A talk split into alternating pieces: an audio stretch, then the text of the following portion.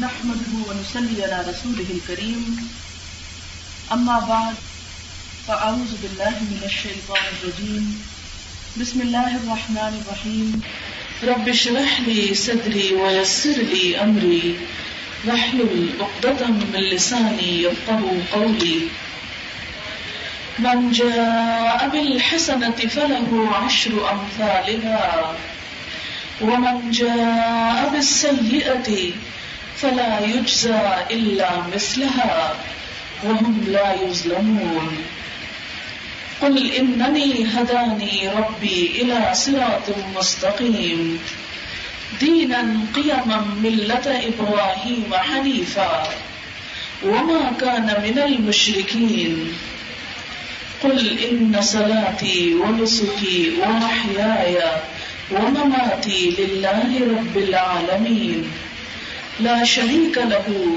وبذلك أمرت وأنا أفضل المسلمين قل أغير الله أبغي ربا وهو رب كل شيء ولا تكسب كل نفس إلا عليها ولا تزر وازرة وزر أخرى ثم إلى ربكم مرجعكم فَيُنَبِّئُكُم بِمَا كُنتُمْ فِيهِ تَخْتَلِفُونَ وَهُوَ الَّذِي جَعَلَكُمْ خَلَائِفَ الْأَرْضِ وَرَفَعَ بَعْضَكُمْ فَوْقَ بَعْضٍ دَرَجَاتٍ دَرَجَاتٍ لِيَبْلُوَكُمْ فِي مَا آتَاكُمْ إِنَّ رَبَّكَ سَرِيعُ الْعِقَابِ وَإِنَّهُ لَغَفُورٌ رَّحِيمٌ صدق اللہ العظیم. شروع کرتی ہوں اللہ کے نام سے جو بے انتہا مہربان نہایت رحم فرمانے والا ہے. جو کوئی ایک نیکی لایا اس کے لیے دس گنا اجر ہے، اور جو ایک برائی کرے گا تو وہ بس اسی برائی کے برابر ہی بدلہ پائے گا اور وہ ظلم نہ کیے جائیں گے. کہہ دیجیے کہ بے شک میرے رب نے تو سیدھے راستے کی طرف میری رہنمائی کی ہے، ایک دین جو درست ہے، ابراہیم علیہ السلام کی ملت جو یکسو تھے اور وہ مشرکین میں سے نہ تھے. آپ کہہ دیجئے بے شک میری نماز اور میری قربانی اور میرا جینا اور میرا مرنا اللہ رب العالمین کے لیے ہے، اس کا کوئی شریک نہیں. اسی بات کا مجھے حکم دیا گیا اور میں سب سے پہلا مسلمان ہوں. آپ کہہ دیجئے کیا میں اللہ کے سوا کسی اور کو رب بناؤں، کوئی اور رب تلاش کروں، حالانکہ وہی ہر چیز کا رب ہے. اور کوئی نفس جو بھی کام کرے گا، جو بھی کمائی کرے گا، اس کا وبال اسی پر ہوگا. کوئی بوجھ اٹھانے والا کسی دوسرے کا بوجھ نہ اٹھائے گا. پھر تم سب اپنے رب کی طرف لوٹائے جاؤ گے.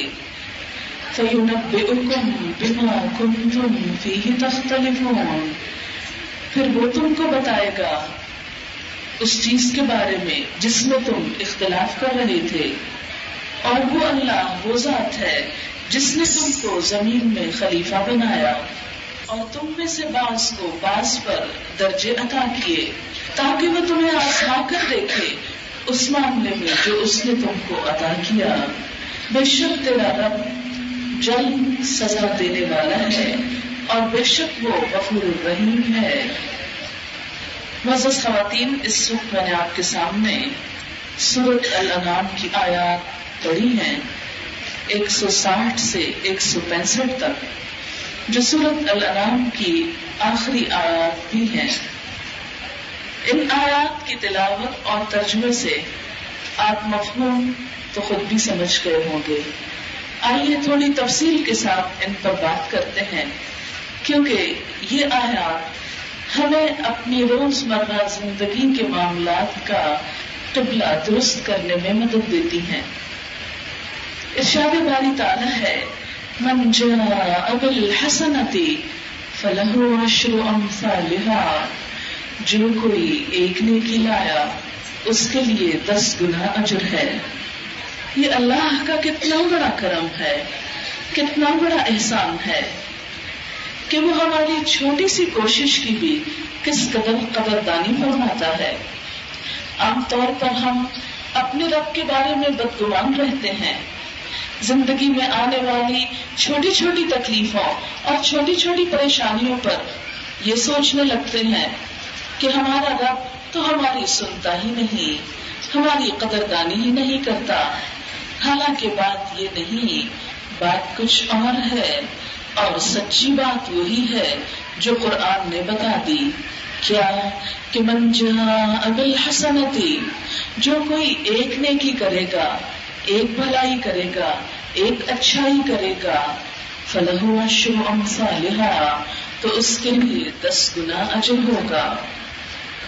دنیا میں آپ کسی انسان کے ساتھ اچھا کریں, انسان سب سے زیادہ بھلائی اپنے بچوں کی سوچتا ہے, پھر ماں باپ بہت عزیز ہوتے ہیں, پھر اسی طرح دیگر دوست, عزیز رشتے دار اور رشتے.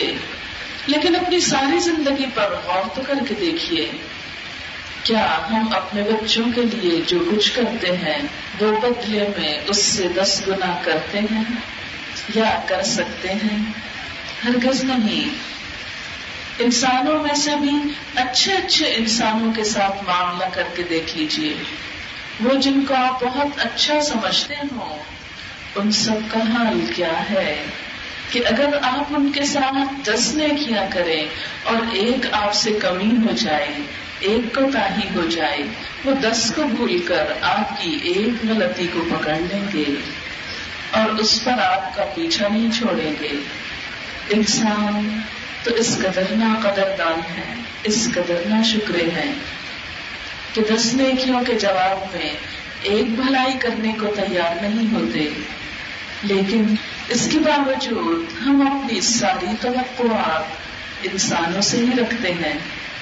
چھوٹی بڑی مشکل میں ہم کو انسان ہی یاد آتے ہیں, اور کم ہی ہم لوگ اللہ کا ذکر کرتے ہیں, اللہ کو کم ہی یاد کرتے ہیں, اس پر کم ہی بھروسہ کرتے ہیں, اس کی طرف کم ہی نگاہ اٹھتی ہے, اس کی ذات پر یقین اور توکل کم ہی ہوتا ہے.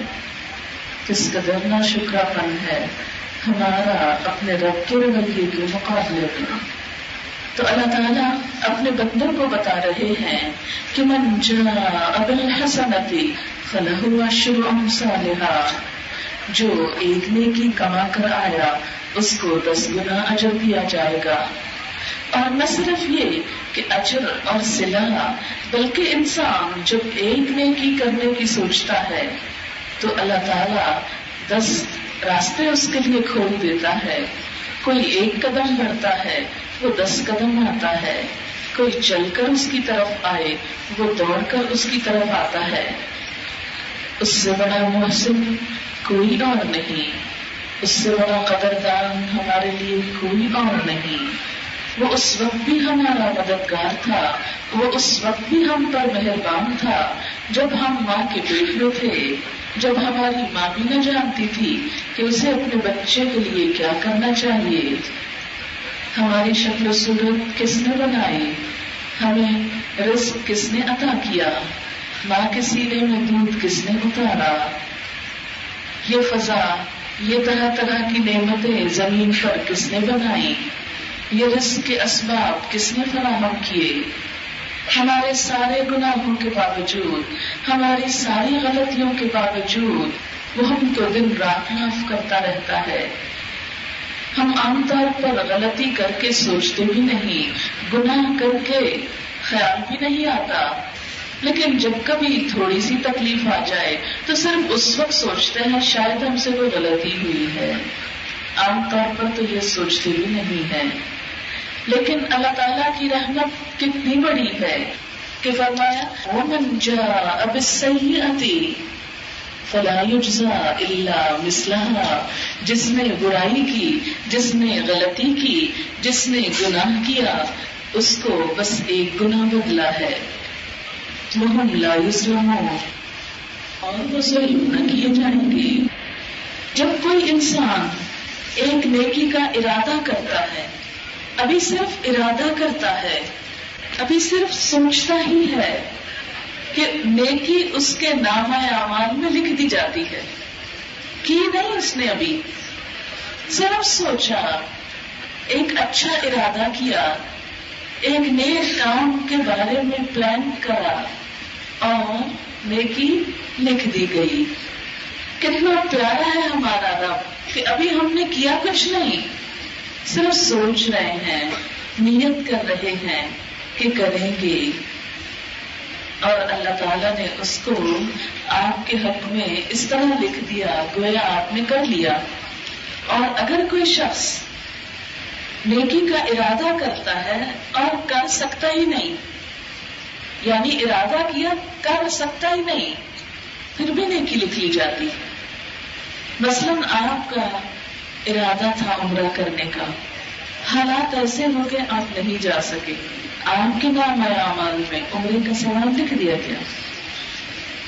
آپ نے ارادہ کیا کچھ صدقہ خیرات کرنے کا، آپ نے بس سوچا اور دل سے سوچا، واقعی سچی نیت سے سوچا، لیکن حالات ایسے ہو گئے، ایسی مجبوری پیش آ گئی کہ وہ آپ اللہ کی راہ میں نہ لگا سکے، کہیں اور لگانا پڑ گیا، وہ آپ کا لکھ لیا گیا. ایک شخص جو روز پابندی کے ساتھ ایک اچھا کام کرتا ہے، کسی روز بیماری کی وجہ سے، مجبوری کی وجہ سے، سفر کی وجہ سے، تھکاوٹ کی وجہ سے وہ نہیں کر سکا، نامہ اعمال میں لکھ دیا گیا کہ میرا یہ بندہ پابندی سے یہ کام کرتا ہے. اور اگر ایک انسان کوئی اچھا عمل کر لیتا ہے، یعنی ارادہ کیا تو لکھ لیا گیا، نہیں کر سکا لکھ لیا گیا، پابندی سے کرتا تھا نہیں کر سکا پھر بھی نیکی لکھ لی گئی. اور وہ عمل جو ارادے کے بعد پائے تکمیل تک پہنچ جائے، اس پر کم از کم منیمم دس نیکیاں، گویا ایک نیک کام کے دس نمبر. جیسے کہ حدیث پاک میں آتا ہے، جو شخص قرآن میں سے کچھ پڑھتا ہے تو ایک حرف پڑھنے کے بھی اس کو دس نیکیاں مل جاتی ہیں. اس پر آپ صلی اللہ علیہ وسلم نے ایک مثال دے کر فرمایا کہ جیسے الف لام میم جیسے تین حرف ہیں اور ایک حرف کی دس نیکیاں، الف کی دس. صرف آپ نے الف بولا، کیا مشکل ہے الف بولنے میں، لام بولا، میم بولا، صرف تین حرف بولنے پر دس نیکیاں، دس نیکیاں، دس ملا کر تیس ہو گئی. من جاء بالحسنۃ، جس نے نیک عمل کیا، فَلَهُ عَشْرُ أَمْثَالِهَا، تو اس کے لیے دس گنا اجر. اور یہ تو کم از کم ہے، لیکن اگر انسان کی نیت زیادہ اچھی ہو، طلب زیادہ ہو، کوشش زیادہ ہو، حالات زیادہ مشکل ہوں، تو اسی اعتبار سے ان نیکیوں کے اجر میں بھی اضافہ ہوتا چلا جاتا ہے. اور خاص طور پر اگر ایسے کام ہوں کہ جو انسان کے لیے مزید نیکیوں کا راستہ کھولنے والے ہوں، تو اس پر اور زیادہ اجر ہے. مثلا ایک صدقہ خیرات عام طریقے کا ہوتا ہے، اس پر بھی نیکی ہے، لیکن ایک صدقہ خیرات اللہ کے راستے میں ہوتا ہے، اللہ کے دین کی تبلیغ کے لیے، نشر و اشاعت کے لیے، تو اس پر یعنی ایک کے بدلے دس ادب اور ستر گنا اور سو گنا اور سات سو گنا. جیسا کہ سورۃ البقرہ میں آتا ہے کہ والذین ينفقون اموالهم فی سبیل اللہ، وہ لوگ جو اپنے مال اللہ کے راستے میں خرچ کرتے ہیں، پھر خرچ کرنے کے بعد احسان نہیں جتاتے، کوئی ریاکاری نہیں کرتے، یعنی اپنے خرچ محض اللہ کے لیے کرتے ہیں، تو ان کے فی سبیل اللہ خرچ کرنے کی مثال ایسی ہے جیسے کوئی ایک دانہ بویا جائے اور اس سے سات بالیاں نکلیں، اور ہر بالی میں سو دانے ہوں، تو ایک دانہ سات سو دانے بن جائے. ایک دن کی سات سو میں تبدیل ہو جائے. یہ ادب بھی قرآن کا ادب ہے. ایسا کیوں ہے؟ فی سبیل اللہ خرچ کرنے کا اجر سات سو گنا کیوں؟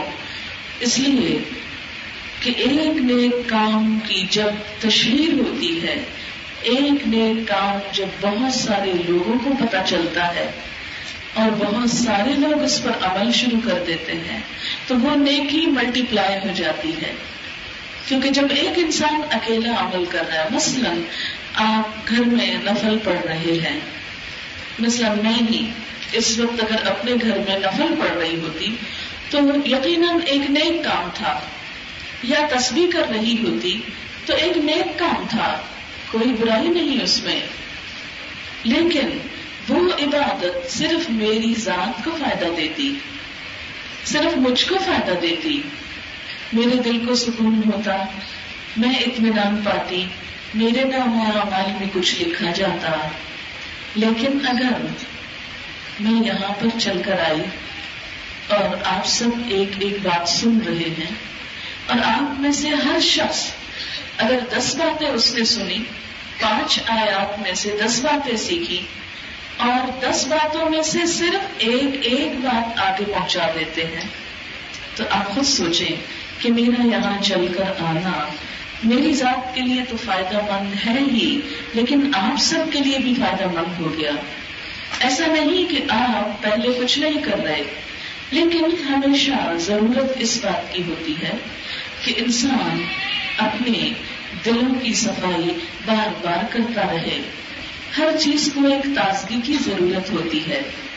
مثلا آپ اپنے گھر کی صفائی ہر روز کرتے ہیں، حالانکہ بظاہر اس میں کوڑا پھینکا ہوا نظر نہیں آتا، لیکن کچھ بھی نظر نہیں آتا، آپ دوبارہ جھاڑو دینے لگتے ہیں اور آخر میں دیکھتے ہیں کہ کچھ نہ کچھ نکل ہی آتا ہے. پھر روز ڈسٹنگ کرتے ہیں، شیشے میں بھی کوئی نہ کوئی چھینٹ وینٹ پڑی ہوتی ہے، اس کو بھی روز چمکا رہے ہوتے ہیں. کھڑکیوں کے شیشے پر بھی کچھ نہ کچھ گرد و غبار آ جاتا ہے، ان کو بھی صاف کرتے ہیں. اور جب آپ صاف کر چکتے ہیں تو اس حالت میں اور اس سے پہلے کی حالت میں بہت بڑا فرق ہوتا ہے. حالانکہ گھر بھی وہی، آپ بھی وہی، جان بوجھ کے آپ میں سے کسی نے کوئی گندگی نہیں پھیلائی، لیکن اس کے باوجود گھر تازگی مانگتا ہے. بالکل اسی طرح انسانوں کی زندگی میں بھی ایسا ہی ہوتا ہے کہ جب ہم دنیا کے کاموں میں مصروف ہوتے ہیں تو دنیا کی محبت میں ڈوب کر ہمارے دل میلے ہونے لگتے ہیں. اور ضروری نہیں کہ آپ نے کوئی بڑے بڑے گناہ کیے ہوں تو اس وقت دل جرم محسوس کریں. نہیں، آپ صلی اللہ علیہ وسلم نے فرمایا تھا اِنَّهُ لَيَغَانُ عَلَىٰ قَلْبِي، کہ میرے دل پر بھی، یعنی اگر میں بھی اللہ کا ذکر نہ کروں تو میرے دل پر بھی ایک غبار سا آ جاتا ہے، اور جب میں استغفر اللہ پڑھتا ہوں تو وہ دور ہوتا ہے. ہم میں سے ہر انسان کا یہی حال ہے کہ جب تک ہم شاور نہیں لیتے، ہم فریشنس محسوس نہیں کرتے. تو یہ ذکر کی مجلسیں دلوں کے لیے ایک شاور کی حیثیت رکھتی ہیں. وہی پانی روز آپ استعمال کرتے ہیں، لیکن ایک مخصوص طریقے سے جب آپ اپنے آپ کو ٹھنڈا کرتے ہیں تو انسان کے عمل میں اور تازگی آتی ہے، نیت میں مزید اخلاص آتا ہے. جسے ایک کپڑے کو اگر آپ ایک دفعہ رنگ دیں تو کچا ہوتا ہے، پھر آپ مزید اس کو پکاتے ہیں تو پک جاتا ہے، اور پکاتے ہیں تو ایسا رنگ چڑھتا ہے جو پھیکا نہیں پڑتا. بالکل ہمارے دلوں کا بھی یہی حال ہوتا ہے. دین کی کسی مجلس میں جب جا کر ہم بیٹھتے ہیں، جب ہم کچھ سنتے ہیں تو کچھ نہ کچھ رنگ چڑھتا ہے، جسے سبحت اللہ کہا گیا. اللہ کا رنگ، اللہ کی باتیں سن کر اللہ کا رنگ آتا ہے. اور پھر انسان دنیا کی طرف جاتا ہے، جسے دھوپ پڑتی اور رنگ پھیکے ہونے لگتے ہیں. پھر دنیا کی دھوپ پڑتی ہے، دنیا کی نرمی سختی آتی ہے، مسئلے مسائل آتے ہیں، لوگوں کے ساتھ الجھاؤ آتے ہیں، اور پھر وہ پھیکا ہوتا ہے. پھر آپ پلٹ آتے ہیں، ایسی کسی مجلس میں آ کے بیٹھتے ہیں. پھر انسان کے لیے ہر چیز میں اللہ کی ذات اہم ہو جاتی ہے. پھر انسانوں کا خوف نکل جاتا ہے، پھر انسانوں کی تنقید بری نہیں لگتی، یہی درجہ احسان کا درجہ ہے. نیکی تو ہر شخص کرتا ہے, لیکن وہ شخص جو نیکی احسان کے درجے پہ کرتا ہے اسی ہی نیکی دراصل نیکی ہے. اسی لیے سورۃ المائدہ میں ایک جگہ اللہ تعالیٰ فرماتے ہیں جہاں پر شراب کے بارے میں مسلمانوں کو روکا گیا, اس کے بعد توبہ استغفار کی بات ہوئی, تین دفعہ استغفار اور تقویٰ کی بات اور تیسری دفعہ ساتھ احسان کی بات بھی ہوئی. للذین اتقوا واحسنوا, یہ احسان کیا ہوتا ہے؟ احسان اور حسنہ دونوں کا روٹ ایک ہے. حسنہ نیکی کو کہتے ہیں اور احسان بھی نیک کام کرنا ہے, لیکن احسان کا درجہ نیکی کا وہ درجہ ہے کہ جس میں انسان نیکی پورے یقین کے ساتھ کرتا ہے. وہ یقین کیسا ہوتا ہے کہ گویا وہ اپنے رب کو دیکھ رہا ہو.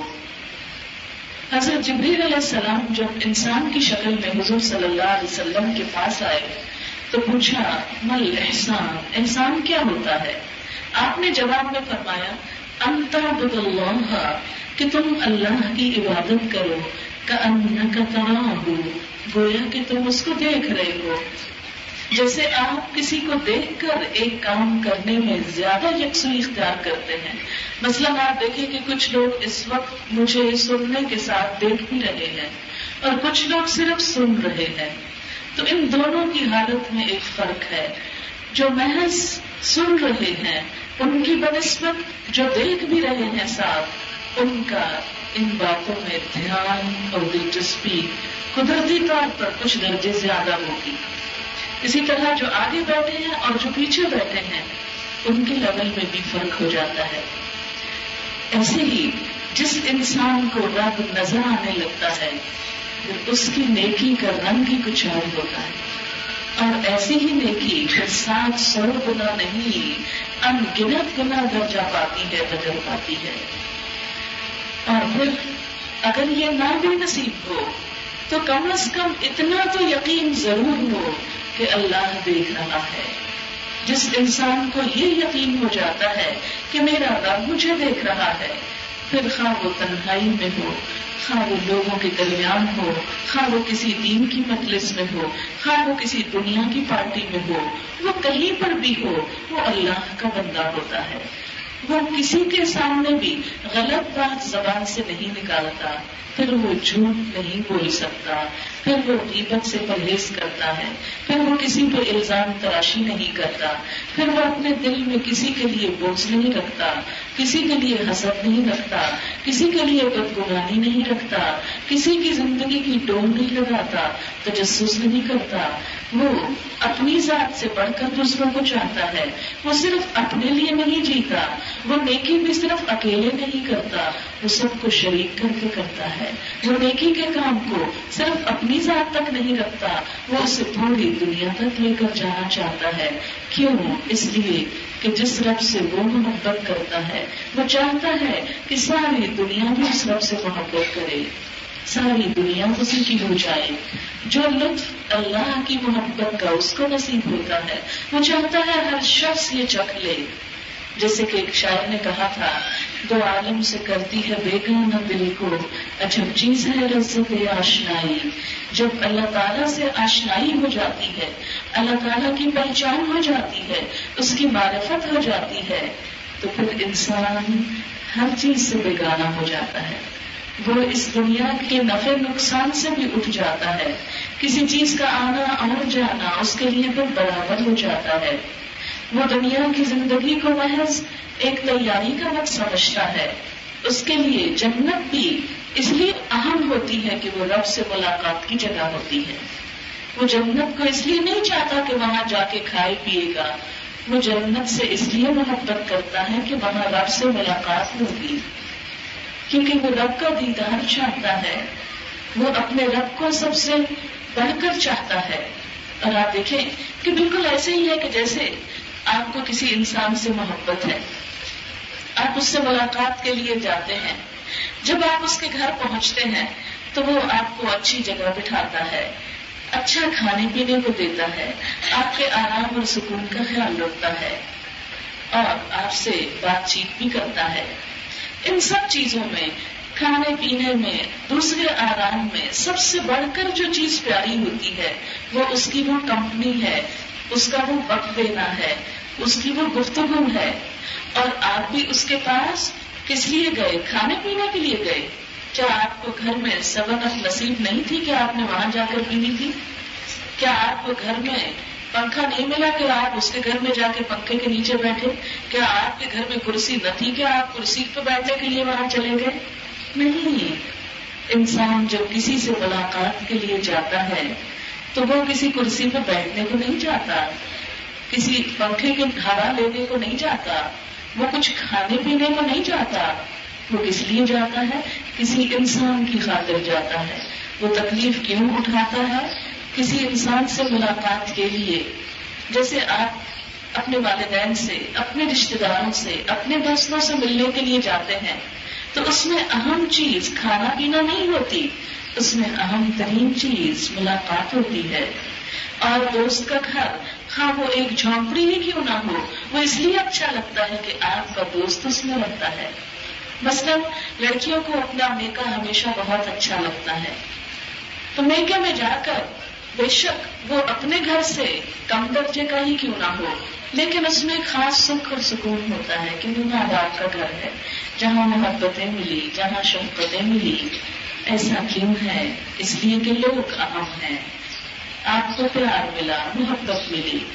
بالکل اسی طرح جو لوگ اللہ سے محبت کرتے ہیں جب وہ جنت کا شوق بھی رکھتے ہیں تو وہاں کی محض خوبصورتی سے اٹریکٹ ہو کر نہیں کہ اچھا جنت میں ایسے گھر ہوں گے, ایسے صوفے ہوں گے, ایسی دیواریں ہوں گی, ایسے باغ ہوں گے. نہیں, وہ سب تو ہوگا لیکن باغ بھی خوبصورت کب لگتا ہے جب دوست کے ساتھ. تنہائی میں باغ بھی ڈسنے لگتا ہے. وہ جیسے کہتے ہیں نا کہ دل اداس ہو تو سارا شہر اداس لگتا ہے, اسی طرح اگر انسان نہ ہو تو وہ گھر کاٹ کھانے کو دوڑتے ہیں جو بعض اوقات بڑے ہی چاو سے بنائے ہوئے ہوتے ہیں, بڑی بڑی چیزیں ان میں رکھی ہوتی ہیں مگر وہ دلوں کے بوجھ بننے لگتے ہیں اس لیے کہ وہاں کوئی تنہائیوں کا ساتھی نہیں ہے. بالکل اسی طرح جنت بھی اسی وقت حسین ہوگی, وہ بھی اسی وقت خوبصورت ہوگی کہ وہاں اللہ کی ملاقات ہوگی. اور یہ ملاقات کا شوق کون رکھتا ہے؟ وہ جو احسان کے درجے پر نیک عمل کرتا ہے. اب نیکی کے بھی مختلف درجے ہیں. ایک شخص کی نیکی یہ نیکی ہے کہ وہ اس لیے نیکی کر رہا ہے کہ جنت میں چلا جائے یا جہنم سے بچ جائے, یا اس لیے نیکی کر رہا ہے کہ ہر لوگ کہتے ہیں کہ یہ کر لینا چاہیے, یا اس لیے نیک کام کر رہا ہے کہ اسے دنیا کا کوئی کاروبار اچھا ہو جائے. جسے عام طور پہ ہمارے ہاں لوگ بڑی بڑی مشقتیں کر کے بڑے بڑے وظیفے پڑھتے ہیں صرف اس لیے تاکہ دنیا کا کاروبار اچھا ہو جائے. اب یہ جو نیک کام ہم کر رہے ہیں, مثلاً سوا لاکھ پڑھ رہے ہیں کوئی چیز, تو اس کا اصل مقصد کیا ہے؟ دنیا مل جائے. اس ذکر سے ہم اللہ کی رضا اور اللہ کا قرب تو نہیں چاہتے نا, وہ تو دنیا کماتے ہیں اس سے. دین بھی ہم نے دنیا کمانے کا ہتھیار بنا لیا. اتنی محبت ہو گئی اس حقیر دنیا سے جس کے بارے میں حدیث پاک میں آتا ہے اب دنیا جی ختم وطا بہا قلعہ, دنیا ایک مردار کی طرح ہے اور اس کے چاہنے والے کتے ہیں. یہ میرے الفاظ نہیں کہ آپ کہیں بہت سخت لفظ بول دیے, یہ حدیث پاک کے الفاظ ہیں. اور نبی صلی اللہ علیہ وسلم نے دنیا کی حقیقت سمجھانے کے لیے یہ سخت سے سخت لفظ استعمال کیے تاکہ ہمیں پتہ چلے کہ جس چیز کے پیچھے ہم بھاگ رہے ہیں اس کی قدر و قیمت ایک مردار کے سوا کچھ نہیں, کیونکہ دنیا جتنی بھی ہو سب یہی رہ جانے والی ہے, سب کچھ ختم ہو جانے والا ہے. پچھلے دنوں میری ایک شاگرد کا انتقال ہوا تو ابھی اس کی ڈیڈ باڈی رکھی ہوئی تھی تو مجھے جانے کا اتفاق ہوا. جب میں گئی تو نماز کا وقت تھا, میں نے کہا مجھے نماز پڑھنی تھی کہ میں ڈائریکٹ اپنی کلاس سے جا رہی تھی تو میں نے نماز کے لیے ان سے کہا کہ مجھے جائے نماز دے دیں. وہ مجھے اس کے بیڈ روم میں لے گئی. اس کے بیڈ روم میں ہینگر پر اس کے کپڑے لٹک رہے تھے کیونکہ پڑھنے لکھنے سے ہر وقت کام تھا. سامنے شہر میں کتابیں رکھی ہوئی ہیں, ان میں نشانیاں رکھی ہوئی ہیں. اسی طرح جیسے ہر بیڈ روم کا ایک سامان ہوتا ہے, وہ سب کچھ نہیں ہے. خوبصورت بیڈ روم, لیکن اس کی ڈیڈ باڈی لانچ میں پڑی ہوئی تھی ایک تخت پر, جو تھوڑی دیر کے بعد اٹھا دی جانے والی تھی. ہم میں سے ہر ایک کے ساتھ یہی کچھ برائے ہی یہی کچھ ہونے والا ہے. کسی کے ساتھ پہلے ہو گیا اور کسی کے ساتھ بعد میں ہونے والا ہے. اسی لیے تو قبرستان جا کر یہ دعا پڑھتے ہیں کہ السلام علیکم اہل الدیار من المؤمنین والمسلمین وانا انشاءاللہ بکم لاحقون, کہ ہم جلد ہی تم سے آ ملنے والے ہیں. لاحق ہوتا ہے پیچھے سے آ کے مل جانے والا.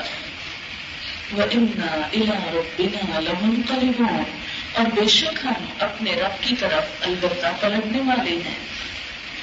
ہم سب پلٹنے والے ہیں, ہم سب جانے والے ہیں, لیکن جہاں جانا ہے وہاں کے لیے کیا تیار کر رہے ہیں, اور جسے چھوڑ جانا ہے اس کے لیے کتنا کنسرن ہے, کتنے کنسرن.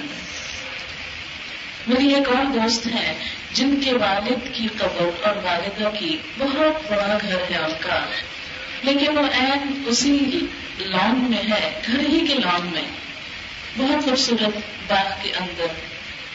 تو میں سوچتی ہوں کہ اس شخص نے اتنا خوبصورت گھر بنایا, لیکن جب وہ فوت ہو گیا تو اسے گھر کے آرام دہ حصے سے نکال کر اسی گھر کی مٹی میں دبا دیا گیا, وہ بیڈ روم چھوڑ کر. تو ایک دفعہ شام کے وقت مجھے وہاں جانا ہوا. آپ نے دیکھا ہوگا کہ اگر مغرب کے وقت قبروں کے پاس سے گزرے نا, یا رات کے وقت تو بڑی دہشت ہوتی ہے, دن کو عجیب کچھ ہونے لگتا ہے. دن میں بھی ہوتی ہے, لیکن رات کے وقت تو کچھ اور ہی عجیب حال ہوتا ہے. ایسے لگتا ہے کہ جیسے ہم کو بھی آج پکڑی لے گئی. تو میں سوچ رہی تھی کہ سب اندر بیٹھے ہیں, گپ شپ ہو رہی ہے, میل ملاقات ہے, کئی لوگ آئے ہوئے ہیں, لیکن وہ تنہا اس کو انہیں بھی لیٹے ہوئے ہیں. اور رات کے وقت جب سب دروازے بند کر کے اندر ہوتے ہیں تو وہ تنہا اپنی اپنی قبر میں باہر ہوتے ہیں, اپنی ہی اولاد کے سامنے, اپنے ہی رشتے داروں کے سامنے. کتنا بڑا فرق ہو گیا. اور یہ فرق آتا ہے, لیکن ہم کو سمجھ نہیں آتا کہ اس گڑھے کے لیے کچھ تیار کریں, اس کی روشنی کے لیے کچھ کام کریں. وہاں کی راحتیں, وہاں کی نعمتیں, جیسے اللہ اپنے پیارے بندوں کے لیے وعدہ کرتا ہے فروحا وریحانا وجنۃ نعیم, کہ اللہ والوں کے لیے وہاں راحتیں ہیں, خوشبو ہے, خوشبو والے پھول ہیں, ریحان وجنۃ نعیم میں بہت بڑے باغ. لیکن کوئی باغ خود نہیں لگتا. آپ چھوڑ دیں زمین کو تو بارش آئے گی, جھاڑ جھنکار اگے گی. اگر آپ اپنے لان میں محنت نہیں کریں گے, باغیچے میں کوشش نہیں کریں گے, زمین پر محنت نہیں کریں گے, کوئی فصل خود نہیں اگتی, کوئی فصل خود تیار نہیں ہوتی. اس کے لیے مسلسل محنت کرنا پڑتی ہے, زمین ہموار کرنا پڑتی ہے, تیار کرنا پڑتی ہے, پھر بیج ڈالنا پڑتا ہے, پھر پانی لگانا پڑتا ہے, پھر گوڈی کرنی پڑتی ہے, پھر دیکھتے رہنا پڑتا ہے, پھر گرمی سردی کا لحاظ کیا جاتا ہے. اور جب تک فصل کٹ نہ جائے ایک ایک دن گن گن کے گزارا جاتا ہے کہ نہیں آخر میں بھی غافل ہو گئے اور بارشیں آ گئی تو فصل برباد ہو جائے گی اور اس کی قیمت کم ہو جائے گی. اور پھر کاٹ کے بھی چھوڑ نہیں دیتے کہ آندھی آ کے اڑا لے جائے گی, کاٹ کے بھی اس کی حفاظت کرتے ہیں جب تک وہ اپنے مقام پہ پہنچ نہ جائے. لیکن نئی کمائی, اس کے لیے ہم صرف یہ کیوں سوچتے ہیں کہ خود ہی ہو جائیں گے. یہ جنت کا باغ بھی خود نہیں لگے گا, اس کے لیے بھی ساری زندگی کوشش کرنا پڑے گی, اور زندگی کے آخر دن تک کانشیس رہنا پڑے گا کہ کہیں کوئی آندھی نہ چل جائے, کہیں کوئی بے وقت کی بارش نہ آ جائے, کہیں کوئی کسی ٹڈی دل کا حملہ نہ ہو جائے, کہیں یہ فصل کوئی سنڈی نہ کھا جائے. آخر دن تک جب تک کہ وہ اپنے مقام تک نہ پہنچ جائے. تم سب کے اعمال کا بھی یہی حال ہے, یہی عالم ہے کہ جب تک ہم اپنی منزل کو نہ پہنچ جائیں, ہم سب کو کیئرفل کانشیس رہنے کی ضرورت ہے. یہ کافی نہیں کہ ایک دفعہ حج کر لیا اور بے فکر ہو جائے، یہ کافی نہیں کہ ایک دفعہ رمضان میں کچھ نیک کام کر لیے اور بے فکر ہو جائے، یہ کافی نہیں کہ کبھی کبھار کسی کے گھر میں قرآن خوانی کر لی یا کوئی وظیفہ پڑھ لیا، نہیں، اس کے لیے تو روز پانچ وقت اللہ کے حضور حاضری دینی پڑتی ہے، اس کے لیے تو سارے فرائض ادا کرنے پڑتے ہیں. لیکن مشکل ضرور ہے مگر قدر دانی بڑی ہے. چھوٹی سی بھی تکلیف جو آپ اللہ کے لیے اٹھائیں گے اس کی قدر دانی بڑی ہے. ایک نیکی کریں گے دس کمائیں گے، ٹین پرسینٹ تو لازمی منافع، یقینی منافع، اور اس سے زیادہ تو پھر ہر ایک کی اپنی قسمت کہ کس لیول پر نیکی کر رہا ہے، کس درجے کا اچھا کام ہو رہا ہے. قُلْ إِنَّنِي هَدَانِي رَبِّي إِلَىٰ صِرَاطٍ مُّسْتَقِيمٍ، آپ کہہ دیجئے کہ بے شک میرے رب نے تو مجھے سیدھے رستے کی رہنمائی کر دی ہے، مجھے بالکل سیدھا رستہ دکھا دیا ہے کہ مجھے کیا کرنا چاہیے. کون سا ہے سیدھا رستہ؟ دیناً قیماً، سچا دین، درست دین، ملت ابراہیم، جو ابراہیم علیہ السلام کا طریقہ تھا. کیا طریقہ تھا؟ حنیفاً یکسو. یکسو یکسوئی کیا ہوتی؟ پوری کنسنٹریشن کے ساتھ ایک راستہ جو مل گیا، نہ اس سے پلٹنا، نہ ہمت ہارنا، ایک کے بعد ایک قربانی جو کرنی پڑے کرتے چلے جانا. ابراہیم علیہ السلام کا بچپن، ابراہیم علیہ السلام کی جوانی اور ابراہیم علیہ السلام کا بڑھاپا کس طریقے پر گزرا، ان کا طریقہ زندگی کیا تھا؟ قربانی کا طریقہ. ماں باپ چھوڑے، وطن چھوڑا، اولاد چھوڑی، بیوی اور بچے کو چھوڑا، اب جب حکم ملا تو بچے کے گلے میں چھری بھی چلا دی اللہ کے حکم سے. یہ ہے ابراہیم علیہ السلام کا طریقہ. اور کسی بھی آزمائش کے موقع پر کبھی اپنے رب سے بدگمانی نہیں کی، ہر حال میں آگے بڑھتے رہے. یہ ہے سیدھا راستہ. لیکن ہم نے کون سا دین اختیار کیا؟ جس میں کوئی قربانی نہ ہو، جس میں ہماری مرضی کے خلاف کوئی کام نہ ہو، جس میں ہر بات ہماری خوشی کی ہو، جس میں کچھ چھوڑنا نہ پڑے. آپ دیکھیں کہ ہمیں دین اس وقت تک اچھا لگتا ہے جب دین ہماری خواہشات کو کچھ نہ کہے. جو بھی دین ہماری خواہشات سے ٹکرانے لگتا ہے تو ہم دین کو چھوڑ دیتے ہیں، دل کی مرضی پہ چلتے ہیں. یہ ابراہیم علیہ السلام کا طریقہ نہ تھا. آپ کو معلوم ہے انہیں سو سال کی عمر میں اللہ نے اولاد دی تھی، ساری زندگی خدا کے راستے میں بھاگ دوڑ کرتے رہے. بڑھاپے میں جا کے کہتے نا الحمدللہ الذی وهبنی علی الکبر اسماعیل، شکر اللہ کا جس نے بڑھاپے میں مجھے اسماعیل جیسی اولاد دی. اتنی لیٹ ایج میں اگر کسی کو بیٹا ملے تو وہ ایک دن اسے چھوڑ کے الگ نہ ہو کہ اللہ اتنی دیر بعد آنکھیں ٹھنڈی کی، اب تو چار دن ان کی خوشی دیکھ لیں، اس کی پیاری پیاری حرکتیں دیکھ لیں، اس کی کچھ ضدیں پوری کر لیں. نہیں، فوراً ہی حکم ہوا جاؤ بیوی اور بچے کو مکہ چھوڑاؤ. اور چھوڑو بھی کہاں جہاں نہ پانی ہے، نہ درخت ہے، نہ کھانا ہے، نہ کوئی اور انسان ہے. ابراہیم یکسو ہو کر دوسری کوئی بات سوچے بغیر فوراً جا کے چھوڑ آتے ہیں. اور جب بچہ بڑا ہوتا ہے، ٹین ایج میں آتا ہے، جوانی میں قدم رکھنے لگتا ہے، کئی سال کے بعد باپ واپس جاتا ہے. اب وہ باپ کا ساتھی ہے، مددگار ہے، لیکن اللہ کا حکم ہے آپ گلے پہ چھری پھیر دو، بیٹے کو ذبح کر دو.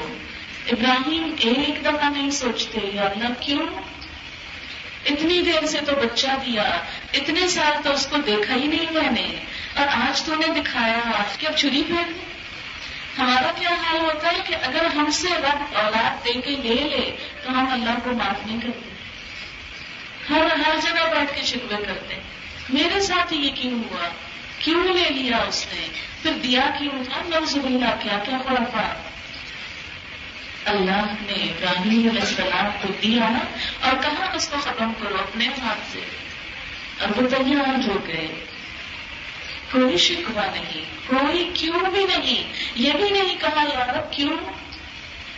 اگر ہم سے کوئی یہ کہے، ہمیں ایسا کوئی خواب آ جائے تو ہم ضرور پوچھیں گے کیوں نہیں، کیوں نہیں. اللہ کی بات آ گئی، نیکی کا موقع ملا، بس حاضر ہو گئے. گرمی ہے یا سردی ہے، بھوکے ہیں یا پیاسے ہیں، کچھ پاس ہے یا نہیں. تو نے بلایا اور میں لبیک پکارتا ہوں آ گیا. اور کیسی قربانی قبول ہوئی کہ اس جگہ کو اللہ نے ساری دنیا کے لیے ایک نمونہ بنا دیا. وہ تنہائی کا ویرانے کا گھر آج اتنا آباد ہے کہ دنیا کی کوئی جگہ اتنی آباد نہیں. کتنے لوگوں کے دل تڑپتے ہیں صرف اس گھر کو دیکھنے کو جو ابراہیم علیہ السلام نے بنایا. میں کبھی وہاں جاؤں تو سوچتی ہوں یار ایسی تو کئی عمارتیں ہیں، یہ بھی پتھر کی بنی ہوئی ہے، اس پر بھی کپڑا لگا ہوا ہے، اس میں کیا رکھ دیا تو نے کہ یہ اتنا پیارا لگتا ہے. کوئی بڑی جگہ ایک دفعہ دیکھا دوبارہ قدم رکھنے کو دل نہیں چاہتا، دیکھا ہوا ہے. مثلا بچوں کو کہیں سیر کو لے جانا تھا تو چلو فلانی پارک یا جگہ، ہر دفعہ وہی لے کے جاتے پھر وہی چلے. بڑے سے بڑے ترقی یافتہ وہی قدر آپ ایک دفعہ گھوم لیں تو اگلی دفعہ کہتے ہیں کہ یہاں جاتا ہوں تو دیکھا ہوا. لیکن مکہ کے لیے کوئی نہیں کہتا کہ دیکھا ہوا ہے، نہیں. تڑپتے اچھا جا رہے ہیں، کیسے کراس کریں، چلو رستے سے ہوتے جاتے ہیں، چلو تین دن کا موقع ملے وہ بھی ٹھیک ہے، چانس مل جائے تو مس نہیں کرنا چاہتے. کیا رکھا ہے وہاں، کس لیے جاتے؟ پہاڑ دیکھنے کہیں اور دیکھ لیں، ایک کمرہ دیکھنے کوئی اور کمرہ دیکھنے، مسجد ہے کوئی اور بڑی بڑی مسجدیں دنیا میں بنی ہوئی ہیں وہ جاتے دیکھنے. نہیں، جو اٹریکشن وہاں ہے وہ کہیں اور نہیں، اس لیے کہ وہاں اللہ کی محبت ہے. صرف ایک فرد نہیں، پورے خاندان کی قربانیاں ہیں، باپ کی، بیٹے کی، بیوی کی، سب کی.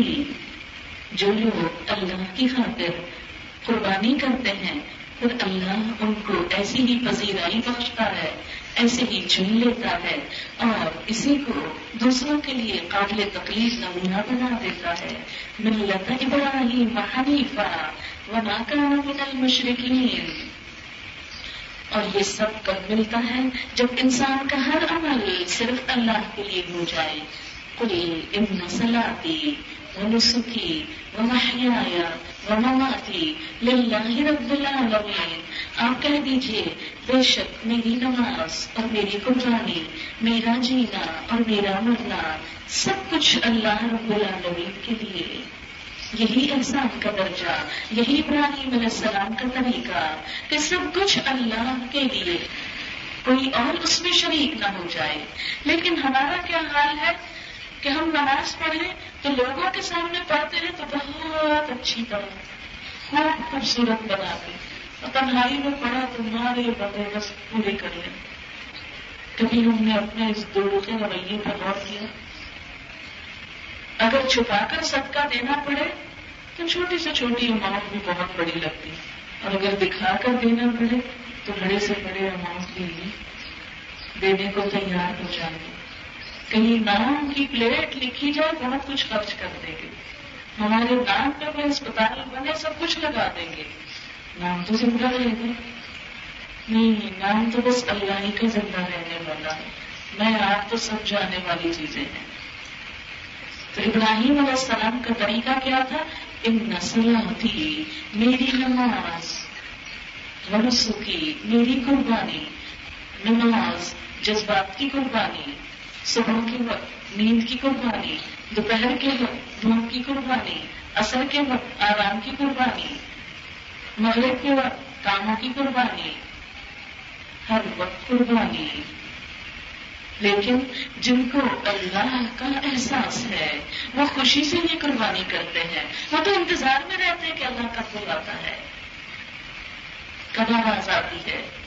آپ دیکھیں تھوڑا سا ذرا کمپیریزن کر کے، آپ کا مثلا بچہ باہر کے ملک گیا ہوا ہے اور وہ ہر اتوار آپ کو فون کرتا ہے اور آپ کو سارا دن انتظار ہوتا ہے کہ ابھی گھنٹی بجی ابھی بجی. جب گھنٹی بجتی ہے تو آپ کیسے جاتے ہیں؟ دوڑ کر جاتے ہیں کہ ابھی فون آ گیا ہوگا, پھر آپ سنتے ہیں تو بھی کسی اور کا ہے, پھر رکھ دیتے ہیں, کچھ دیر کے بعد پھر گھنٹی بجتی, آپ جھٹ سے اٹھ کے بھاگتے ہیں بیٹے کا فون آ گیا, پھر ابھی کسی اور کا ہے, پھر اس کے بعد پھر گھنٹی بجتی, پھر آپ دوڑتے ہیں. دن میں پانچ کے آپ دس گھنٹیاں بھی بجے تو دوڑ کے جاتے ہیں, آپ فون آنا ہے فون آنا ہے. محبت ہے نا بیٹے سے, اس کی آواز سن کے خوشی ہوتی ہے. کیسی محبت ہے اللہ سے کہ آزان کی آواز سن کے دل مرجھا جاتے ہیں, اچھا پھر آزان ہو گئی اب پھر نماز پڑھنی پڑے گی, گائے گائے. کیسی محبت ہے. کسی دوست کا فون آنا ہے, ہر وقت دھیان فون میں ہے, سوتے ہوئے بھی گھنٹیاں بج رہی ہیں دماغ میں, نیند بھی چھوڑ کے اٹھ بھاگیں گے, فون آنا ہے اور تھوڑی دیر بات ہو جائے گی. اللہ کی پکار ہے آزان, وہ بھی گھنٹی بج رہی ہے. آپ کو معلوم ہے نا کہ شروع میں جب آزان ابھی نہیں مقرر ہوئی تھی تو سب سے پہلے یہی مشورہ آیا تھا کہ گھنٹی بجائی جائے گی, لیکن کہا گیا یہ تو نصارہ بجاتے ہیں اس کی گھنٹی نہ بجائی جائے, کچھ اور ہو. پھر مشورے کے بعد آزان ہوئی.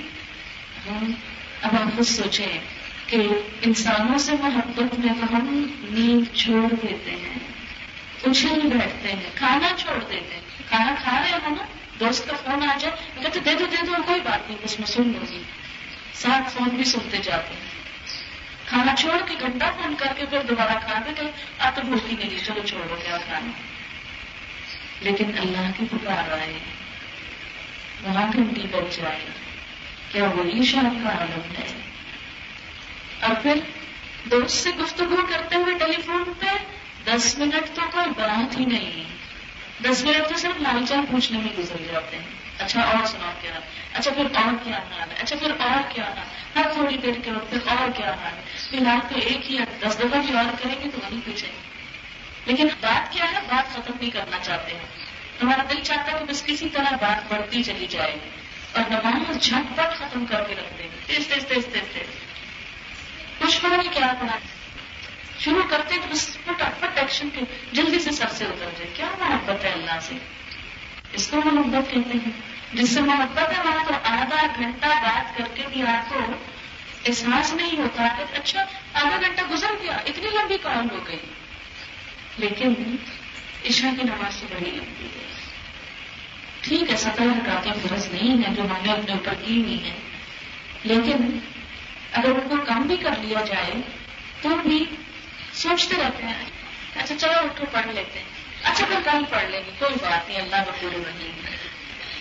دوست کے فون پر کیا کہتے ہیں, ارے نہیں اسے پتا چل گیا میں نے فون اٹینڈ نہیں کیا, وہ بڑی سخت ناراض ہوگی, وہ تو دوبارہ کال نہیں کرے گی مجھ کو, مجھے ضرور اٹینڈ کرنا ہے. اس وقت ہم کیوں نہیں کہتے نہیں نہیں میری دوست بہت اچھی ہے, ورنہ نہ بھی اٹینڈ کروں تو وہ کہتی کوئی بات نہیں. نہیں وہاں تو نہیں ایسا سوچتے, لیکن اللہ کے لیے ہم نے یہی سوچ رکھا جو سب چاہے سلوک کر لیں, جو چاہے مرتبہ دے دیں, اندر آنے کی اجازت دیں کہ نہ دیں. ہم اپنے گھروں میں کیا کچھ سجا کے رکھتے ہیں, کیا کچھ لگا کے رکھتے ہیں, کیسا کیسا بنا کے رکھتے ہیں کہ اللہ کی یاد کم نہیں آئے. سب کچھ وہ ہے جس سے کبھی کسی کی یاد آئے, کبھی کسی کتنی یادگاریں رہی ہوتی ہے دیواروں پر, لیکن اس کو یاد کرنے کے کیا سامان ہیں. اور پھر ہم جنت کی طلبگار ہیں, بے محنت کے بغیر کوشش کے. تو اللہ تعالیٰ فرماتے ہیں کہ سیدھا راستہ ابراہیم کا راستہ ہے علیہ السلام, جس کا ہر کام بس اللہ کے لیے تھا. وہ نسخی اور میری قربانی, وہ قربانی کیسی قربانی تھی, نہ صرف یہ کہ جانور کی قربانی بلکہ اپنی خواہشات اور جذبات اور محبتوں کی قربانی. بچپن میں ماں باپ نے دھکیل دیا, بڑے ہو کر بچوں کو چھوڑنا پڑا. ومحیایا میری زندگی, ومماتی میری موت, سب کچھ للہ رب العالمین, اللہ رب العالمین کے لیے.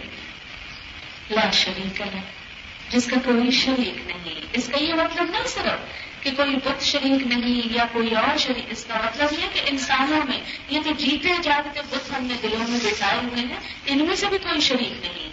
میرا ہر کام میرے رب کے لیے. ابھی تو ہم کوئی کام کرنے لگتے ہیں تو پہلے یہ سوچتے ہیں سوچے گا؟ نہیں نہیں، خاندان کی ناک کٹ جائے گی. چھپ چھپ کے ملو، چھپ چھپ کے باتیں کرو، چھپ چھپ کے نکاح کر لو. کتنا چھپتے ہیں لوگوں سے، کتنا ڈرتے ہیں لوگوں سے، لیکن نہیں، اللہ سے نہیں ڈرتے، اللہ سے نہیں شرماتے. سات پردوں میں بھی، مکمل تنہائیوں میں بھی، جہاں کوئی نہ دیکھتا ہو وہ دیکھ لیتا ہے، جہاں کوئی نہ سنتا ہو وہ سن لیتا ہے. لا شریک لہ، اس کا کوئی شریک نہیں، کسی اور کا ڈر نہیں، کسی اور کا فرق نہیں، کسی اور کا دباؤ نہیں. وہ بزاری کا امرت ہو، مجھے اسی کا حکم دیا گیا کہ یہی کچھ کرنا ہے، دین کو اللہ کے لیے خالص کرنا ہے. وَأَنَا أَوَّلُ الْمُسْلِمِينَ، اور میں سب سے پہلا مسلمان ہوں، سب سے آگے بڑھ کر اس کی فرمانبرداری کروں گا. آپ دیکھیں کہ دنیا کے کاموں میں کتنے مقابلے کرتے ہیں، کتنے کمپٹیشن کرتے ہیں کہ میں سب سے آگے نکل جاؤں. اپنی اولاد کے لیے بھی سوچتے ہیں، اپنے بچوں کا رزلٹ دیکھتے ہیں تو اگر فرسٹ پوزیشن ہے تو پوچھتے کیا کیا، کچھ نہیں کیا، نیکسٹ ٹائم ہماری فرسٹ پوزیشن آنی چاہیے، یہ نمبر کم کیوں ہو گیا.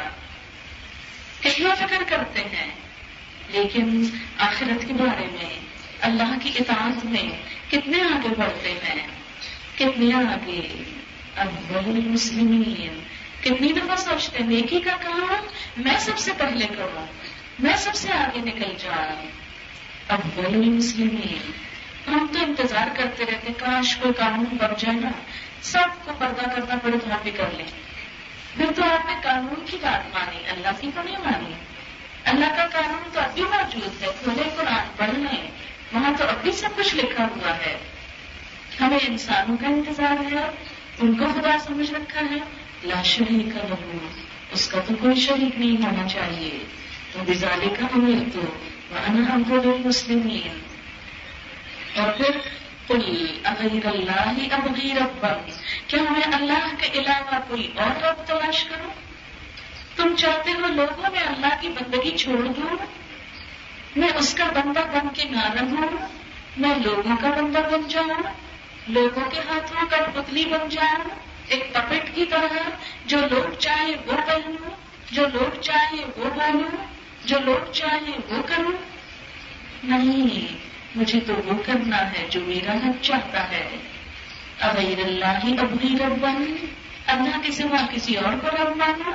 وہو رب کل شیء، حالانکہ وہ ہر چیز کا رب ہے، کائنات میں ہر چیز اس کی مرضی کے مطابق ہے.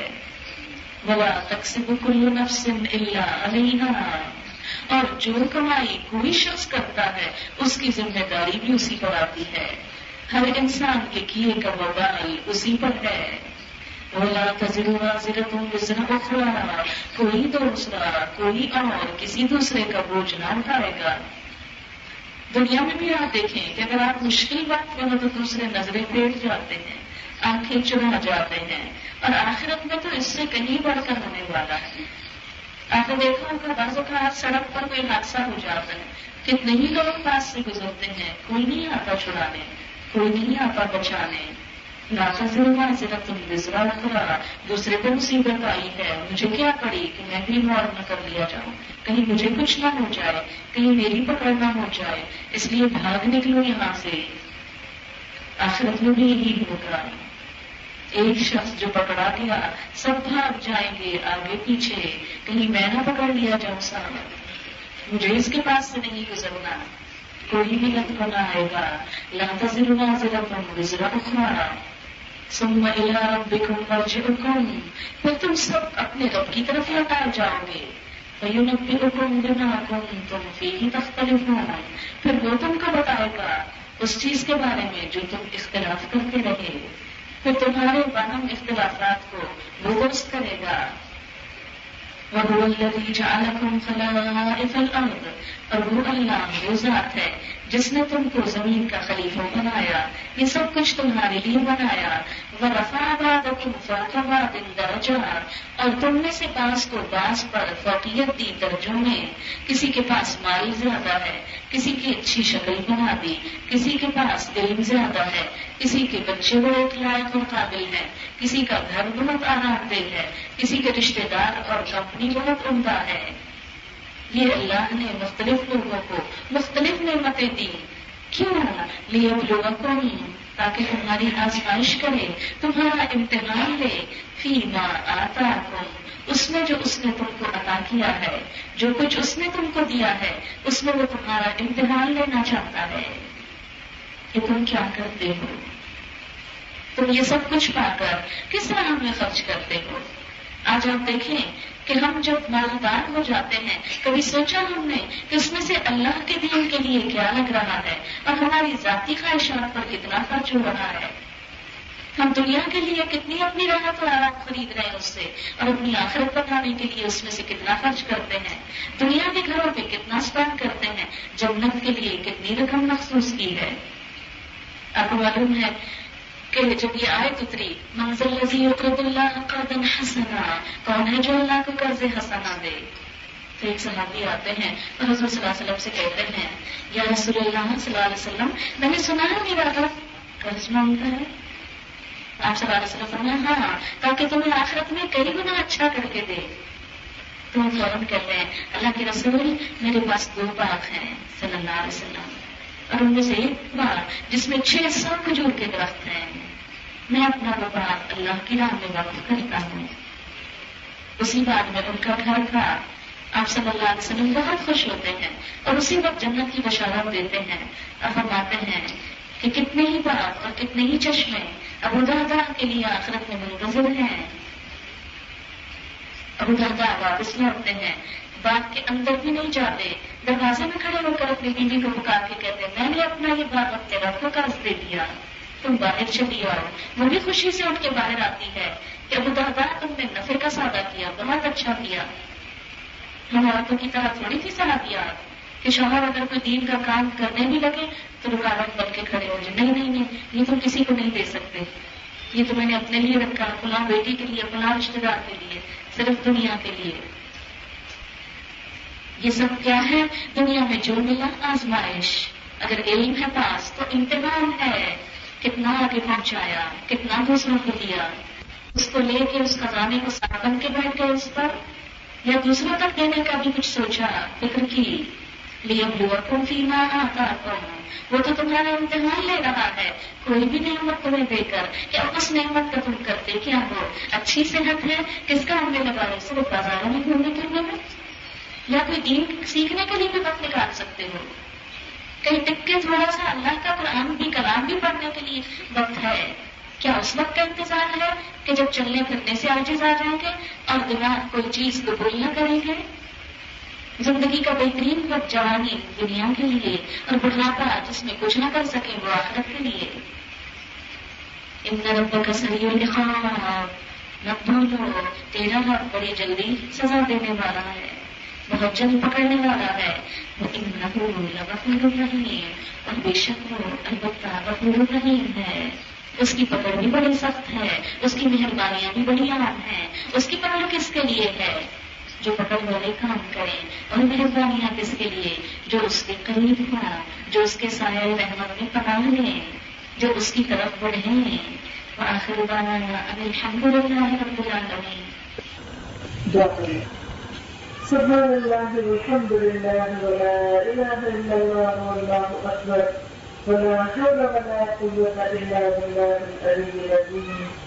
اللہم صل علی محمد وعلى آل محمد كما صليت على إبراهيم وعلى آل إبراهيم إنك حميد مجيد، اللهم بارك على محمد وعلى آل محمد كما باركت على إبراهيم وعلى آل إبراهيم إنك حميد مجيد۔ ربنا آتنا في الدنيا حسنة وفي الآخرة حسنة وقنا عذاب النار، ربنا لا تزغ قلوبنا فاعترس هديتنا وهب لنا من لدنك رحمة إنك أنت الوهاب يا حي يا قيوم برحمتك نستغيث. یا اللہ تعالیٰ جو کچھ ہم نے سنا ہے ہمیں اس پر عمل کرنے والا بنا. یا اللہ تو اس مجلس کو ہمارے حق میں حجت بنانا، ہمارے خلاف گواہی دینے والی کو بنانا. یا اللہ تو ہمیں اپنا قرب نصیب فرما. یا اللہ تو ہمیں سیدھے راستے پر چلا. یا اللہ ہماری ساری مشکلات آسان کر دے. اللہ ہم سے وہ کام لے لے جس سے تو راضی ہو جائے. ہر اس غلط کام کو چھوڑنے کی توفیق دے جس سے تیری ناراضگی آتی ہو. یا اللہ تو ہمیں اپنے محبوب بندوں میں شامل کر لے. یا اللہ تو ہمیں اپنا اطاعت گزار بنا، اپنا فرما بردار بنا، اپنا وفادار بنا، اپنا تابع دار بنا. یا رب العالمین ہمارے بچوں کو ہماری آنکھوں کی ٹھنڈک بنا، انہیں دنیا اور آخرت کی بہترین کامیابیاں عطا کرنا. یا رب العالمین تو ہمارے شہروں کو ہماری آنکھوں کی ٹھنڈک بنا، ہمارے گھروں میں سکون پیدا کر دے، ہمارے بیماروں کو صحت عطا کرنا، ہمارے بچوں کو دنیا اور آخرت کی کامیابیاں عطا کرنا، ہمارے والدین پر اپنی رحمت کرنا، ہمیں ان کے لیے صدقہ جاریہ بنا اور ان کے درجات بلند کرنا، ان پر اپنی رحمت نازل کرنا. جو دنیا سے ہمارے عزیز دوست رشتے دار وفات پا چکے ہیں ان کی بخشش فرما. ہمیں اپنے مطلب اور سارے بندوں میں شامل کر دے. یا حی یا قیوم برحمتک نستغیث. اللهم اقسم لنا من خشيتك ما تحول به بيننا وبين معصيتك ومن طاعتك ما تبلغنا به جنتك ومن اليقين ما تهون به علينا مصائب الدنيا.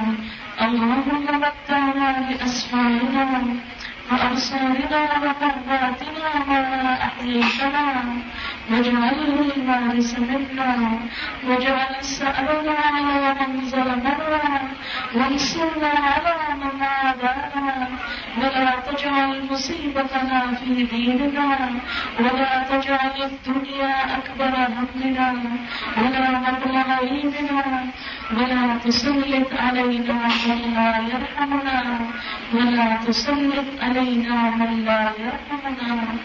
ربنا تقبل منا إنك أنت السميع العليم وتب علينا إنك أنت التواب الرحيم. وصلى الله تعالى على خير خلقه محمد وعلى آله وأصحابه وأهل بيته أجمعين برحمتك يا أرحم الراحمين. إلهي آمين. سبحانك اللهم وبحمدك نشهد ان لا اله الا انت نستغفرك ونتوب اليك. والسلام عليكم ورحمه الله وبركاته.